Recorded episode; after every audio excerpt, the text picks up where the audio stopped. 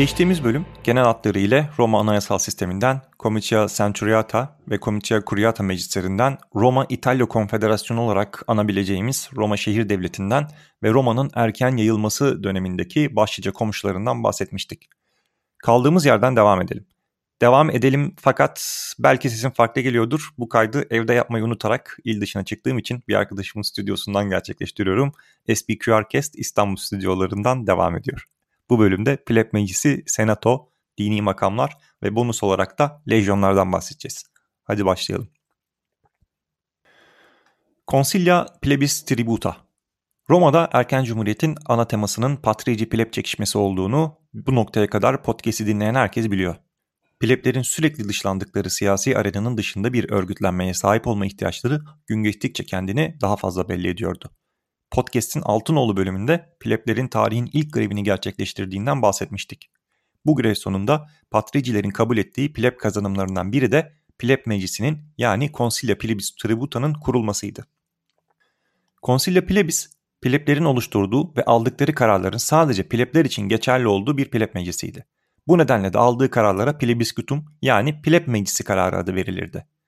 Roma nüfusu içinde pleblerin sayıca ezici üstünlükleriyle birleşince pleb meclisinin sadece pleblerle ilgili aldığı kararlar dahi tüm Roma'yı etkiler nitelikte oluyordu. Dolayısıyla pleb meclisinin iddiası ile bir nevi devlet içinde devlet doğuvermiş oldu. Roma erken cumhuriyetinden Roma Orta Cumhuriyeti dönemine geçerken çıkan Lex Hortensia yani Hortensia kanunu ile birlikte pleb meclisinin aldığı kararların Lex'e yani yasaya eş sayılmasıyla artık bu meclisin bundan böyle bizatihi devletin kendisi olduğu da sonucuna varılabilir. Lex Hortensia'dan sonra Lex ve Plebiscitum arasındaki tek fark kelime bazındadır. Bu tarihten sonra birçok yasa Plebiscitum olarak çıkarılmıştır. Bu yasaların artık Senatus tarafından onayı zorunluluğu bulunmamakla birlikte Senato elinde tuttuğu devasa fiili güç nedeniyle Gracchus kardeşlere kadar ki zamanı geldiğinde Roma'nın bu isyankar ve inatçı kardeşlerinden detaylıca bahsetmeyi planlıyorum.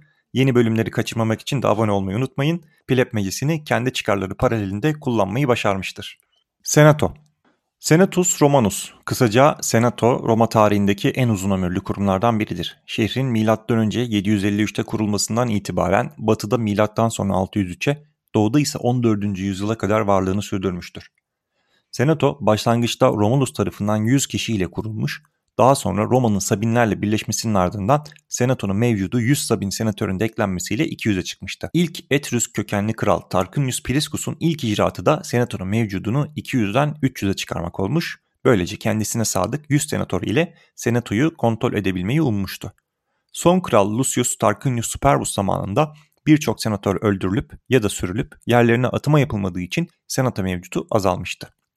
Cumhuriyetin ilanı ile konsüller Lucius Junius Brutus ve Publius Valerius Publicola tarafından önde gelen ekite yani atlı sınıftan terfilerle senatör sayısı tekrardan 300'e tamamlanmıştı. Senato Romulus tarafından ilk kurulduğunda pater familiaslardan yani Roma'da yaşayan önemli ailelerden oluşan bir meclisti. Adı da zaten bu anlama gelecek şekilde Latince yaşlı manasına gelen senex'ten türetilmişti. Senex, senato, bizdeki ihtiyar heyetleri gibi. Türkçe'de ise ihtiyar, ihtiyari seçilmiş demektir gerçi. Sistem oradakinin biraz tersi. Senato genel olarak bir danışma meclisiydi ve ek olarak bazı yüksek memurları seçme yetkisine de sahipti.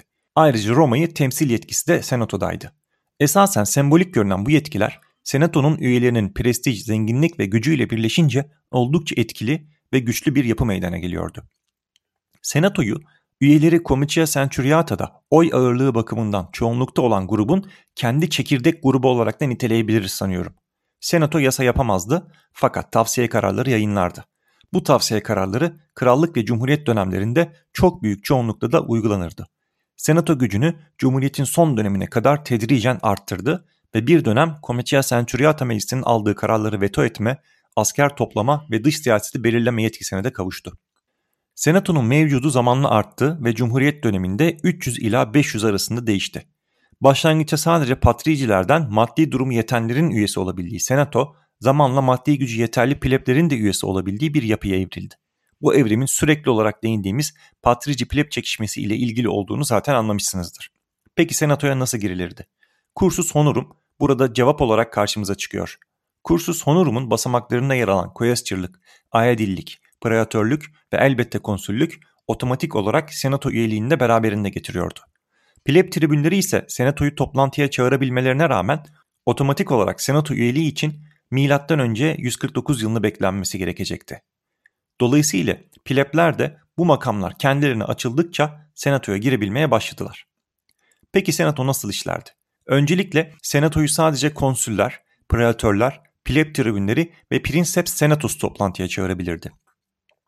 Diğerlerini biliyoruz da princeps senatus kimdir? Bu da basitçe geçmişte konsüllük yapmış en yaşlı senatördür. Senatoyu toplantıya çağırma, toplantıyı sonlandırma, senatoda konuşulan meseleler hakkında tartışma başladıktan sonra ilk kez konuşma hakkına sahip ve eşit pozisyondaki senatörler arasında kimin önce konuşacağını belirleme gibi yetkileri vardı. Buradan da anlıyoruz ki senatörler arasında da bir hiyerarşi var. Aynen kursus Honduram'daki gibiydi bu hiyerarşide. Sadece quaestorluk ya da aedillik yapmış bir senatörün senatoda pek konuşma şansı olmazdı. Zira ilk konuşma hakkı önce eski konsüllerde, onlardan sonra da eski preatörlerde olurdu. Bunların konuşmaları ve tartışmaları ile gün zaten biter ve oturum kapanırdı. Bu konsüllerin ve preatörlerin de aralarında bir sıralama vardı. Makamdan en son ayrılanların konuşma hakkı öncelikliydi. Konuşma hakkı bu kadar önemli mi peki? Elbette. Yani bizim mecliste kıyaslamamak lazım. Antik Roma'da siyasi partiler yoktu. Siyasi partiye benzediği iddia edilebilecek gruplaşmalar için ancak geç cumhuriyet dönemini beklemek gerekiyor. Siyasi partiler olmadığından güçlü bir senatörün öncelikli olarak konuşması kendisinden sonra konuşacakların hareket tarzları üzerinde etki bırakabiliyor ve oylamanın kaderini etkileyebiliyordu. Eski aediller ve quaestorlar kendilerine konuşma sırası gelmediğinden sadece oy kullanırlardı ve herkesçe pedari olarak anılırlardı. Roma Senatosu'nda oylama evet diyenlerin bir tarafa, hayır diyenlerin diğer tarafa geçmesiyle yapılırdı. Bunlar da senatoda tezahürat yapmalarının yanında sadece yürüdükleri için pedari olarak anılırlardı. Pedari İngilizce pedestrian yani yaya. Senato'nun tavsiye kararları verdiğini belirtmiştim. Bunlara senatus consulta denirdi. Senato bu tavsiye kararları ile yüksek memur ve yöneticilerin devleti nasıl yönetmesi gerektiği yönünde tavsiyelerde bulunurdu ve dediğim gibi çoğunlukla da bir tavsiye almış bulunan bir memur ya da yönetici kendisini bu tavsiyeye uymak zorunda hissederdi. Senatus consulta eğer bir meclis tarafından çıkartılmış yasa ile çelişirse yasa üstün gelirdi. Tabi yine pratikte eğer senato tavsiyesi ve yasa arasında çok çok açık ve yatsınamaz bir zıtlık yok ise senatonun tavsiye kararı yasayı yorumlamak için kullanılıyor ve sonuçta senatonun iradesine yakın bir sonuç doğuyordu. Peki diyelim ki konsül ya da pleb tribünü senatoyu topladı ve bir yasa önerisi getirdi ve o öneri de senatodan geçti. Bir sonraki durak eğer teklif sahibi konsül ise Comitia Centuriata, pleb tribünü ise pleb meclisi olurdu. Bu meclislerde tartışma olmaz, teklif ya kabul edilir ya da reddedilirdi. Bu yüzden tekliflerin önce senatodan geçmesi senatonun gücünü oldukça arttırıyordu. M.Ö. 339 senesinde yürürlüğe giren Lex Publilia ile senatonun bu gücü pleb meclisi lehine azaltıldı ve senato pleb meclisinden geçen bir yasayı onay yahut red makamı haline geldi.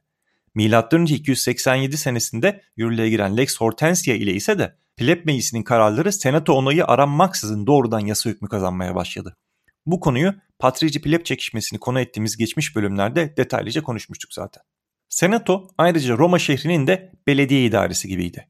Şehrin kamu yatırımlarına, şehir kaynaklarının nasıl kullanılacağına karar verirdi.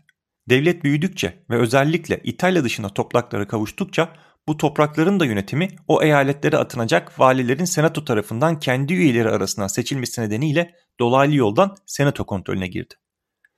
Senato kriz durumunda diktatör seçip seçilmeyeceğine de karar veren kurumdu ve diktatörün kararlarına karşı tek itiraz merciiydi. M.Ö. 202 yılından sonra ise senato diktatör seçmektense kriz durumlarına has devletin yüksek memur ve yöneticilerin harfiyen uymak zorunda oldukları Senatus Consultum Ultimum yani mutlak senato tavsiyeleri yayınlamaya başladı. Senatörler belirli bir zenginliğe sahip olmak zorundaydılar ve bu zenginliğe sahip olup olmadıkları sensuslar aracılığıyla sensorlar tarafından denetleniyordu. Senatörlerin bankerlik yapmaları, Orta Cumhuriyet döneminde çıkan Lex Claudia yasası nedeniyle deniz aşırı ticaret yapmaya yetecek büyüklükte bir gemi sahibi olmaları, İtalya'yı senatonun izni olmadan terk etmeleri yasaktı ve devletten de herhangi bir maaş ya da ücret alamazlardı. Senato imparatorluğun kurulması ile zamanla gücünü yitirdi ve önemsizleşti. Fakat varlığını 14. yüzyıla kadar korudu. Bugün çeşitli ülkelerin anayasal sistemlerinde kendine yer bulan senatoların hepsi Roma Senatosu'nun işleyişinden ve görevlerinden bazı parçaları bünyelerinde taşımaktadırlar. Senato gibi sembolik ve hatta kökleriyle Roma dinine dayanan bir yapıdan sonra herhalde Roma dini makamlarını atlayabiliriz. Ondan sonra da bonus olarak herkesin rüyalarını süsleyen lejyonları kısaca değinir, bölümü bitiririz. Roma'da dini makamlar. Burada Roma dininden bahsetmeyeceğim. Roma politikasının bir parçası olmaları dolayısıyla çeşitli pozisyonlardan bahsedeceğim. Bunlardan ilki Rex Sacrorum pozisyonu. Rex Sacrorum yani kutsanmış kral ya da diğer adıyla Rex Sacrificulus yani kurban kralı. Evet Roma'da krallara yer yok fakat bu bir istisna. Zira bu kralın hiçbir politik ya da askeri yetkisi yok. Hatta saf bir hayat sürmek zorunda olduğu için bu alanlarda istese de görev alamıyor. Tam anlamıyla Roma dininin sembolik başı. Kral dedik, dolayısıyla en yüksek, en prestijli dini pozisyon bu. Bir özelliği de bu pozisyona ancak evli bir patricinin gelebilmesi. Zira bu pozisyona seçilen kişinin eşinin de Regina Sacrorum olarak kocasından ayrı görevleri oluyor. Roma'da diktatör hariç her pozisyon en az ikili gördüğümüz gibi. Sensörlerdeki gibi biri ölürse ya da çift boşanırsa diğeri de istifa etmek zorunda. Görevleri çok net, Roma tanrılarını memnun etmek, bunun için çeşitli ayinler düzenleyip kurbanlar kesiyorlar. Bu kadar. Pleblerin her pozisyonu zorlarken hiç zorlamadıkları, patricilerin de seçilmek için çok gönüllü olmadıkları bir makam. Rex Sacrorum'u önündeki patrici listesine göre hayat boyu olmak üzere Pontifex Maximus seçiyor. Daha doğrusu atıyor. Adını daha önce de birkaç kez andığımız Pontifex Maximus. Roma'nın ikinci kralı Numa Pompilius'un ihdas ettiği bu makam en yüksek seçilmiş dini görevliydi. Başlıca görevi Roma'nın ahlakını korumaktı. Bu doğrultuda herkese ceza verebilirdi. Buna senatörler hatta konsüller de dahildi. Senatoya dini konuları ilgilendiren bir yasa çıkaracağı zaman Collegium Pontificum'u pon yani Pontifler Kurulu'nu temsilen hitap edebilirdi. Pontifler Kurulu, Pontifex Maximus ve diğer pontiflerden oluşan ve Roma inancının kurallarını belirleyen kuruldu. Pontiflerin sayısı zamanla arttı fakat başlangıçta 3'tü. Augustus imparator olduğunda ise 25. Pontifler aralarından biri öldüğünde kurula kimin gireceğini kendileri belirlerdi. Pontifex Maximus'u da kendileri seçerdi. Pontifex Maximusluk da pontiflik de hayat boyu görevlerdi. Bir de Flemenler, Ağgurlar ve Vesta Bakireleri bu kurulun içinde fakat bunlara girmiyorum. Sadece şunu diyeyim. Flemenleri doğrudan Pontifex Maximus atamasına rağmen en prestijli Flemenler ve Flamines Maiores olarak büyük Flemenlikler olarak anılan Flamen Flamen Martialis ve Flamen Quirinus dini prestij olarak Rex Sacrarum'u takip ederdi. Yani Pontifex Maximus prestij bakımından 5. sıradaydı.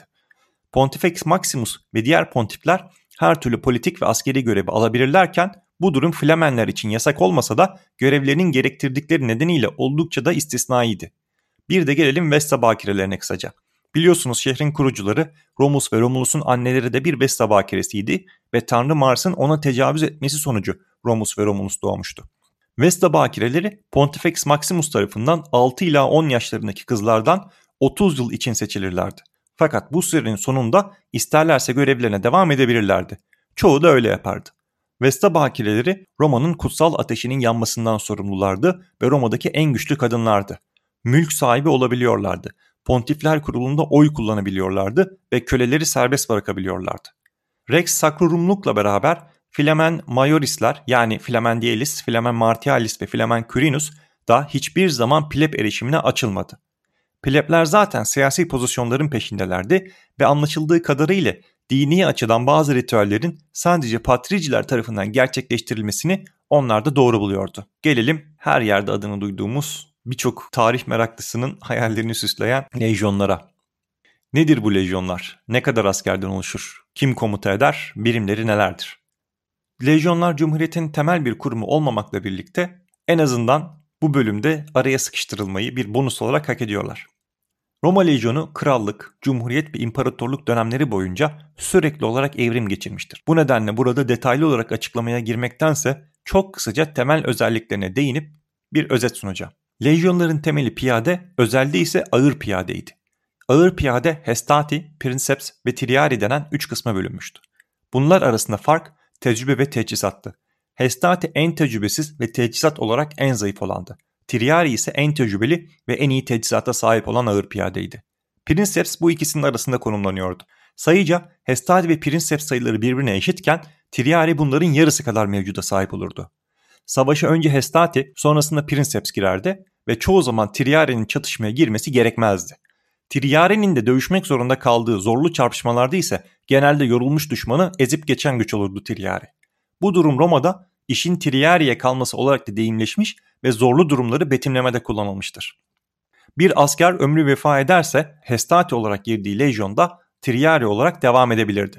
Ağır piyadeler kohortlar şeklinde savaşırdı. Kohortlar zaman içinde değişim göstermekle birlikte her bir 100 askerden oluşan 6 century'den oluşurdu. Century'ler evet doğru hatırladınız Comitia Centuriata'daki Centuria'ya dayanırdı. Hafif piyade ise Velite'ydi.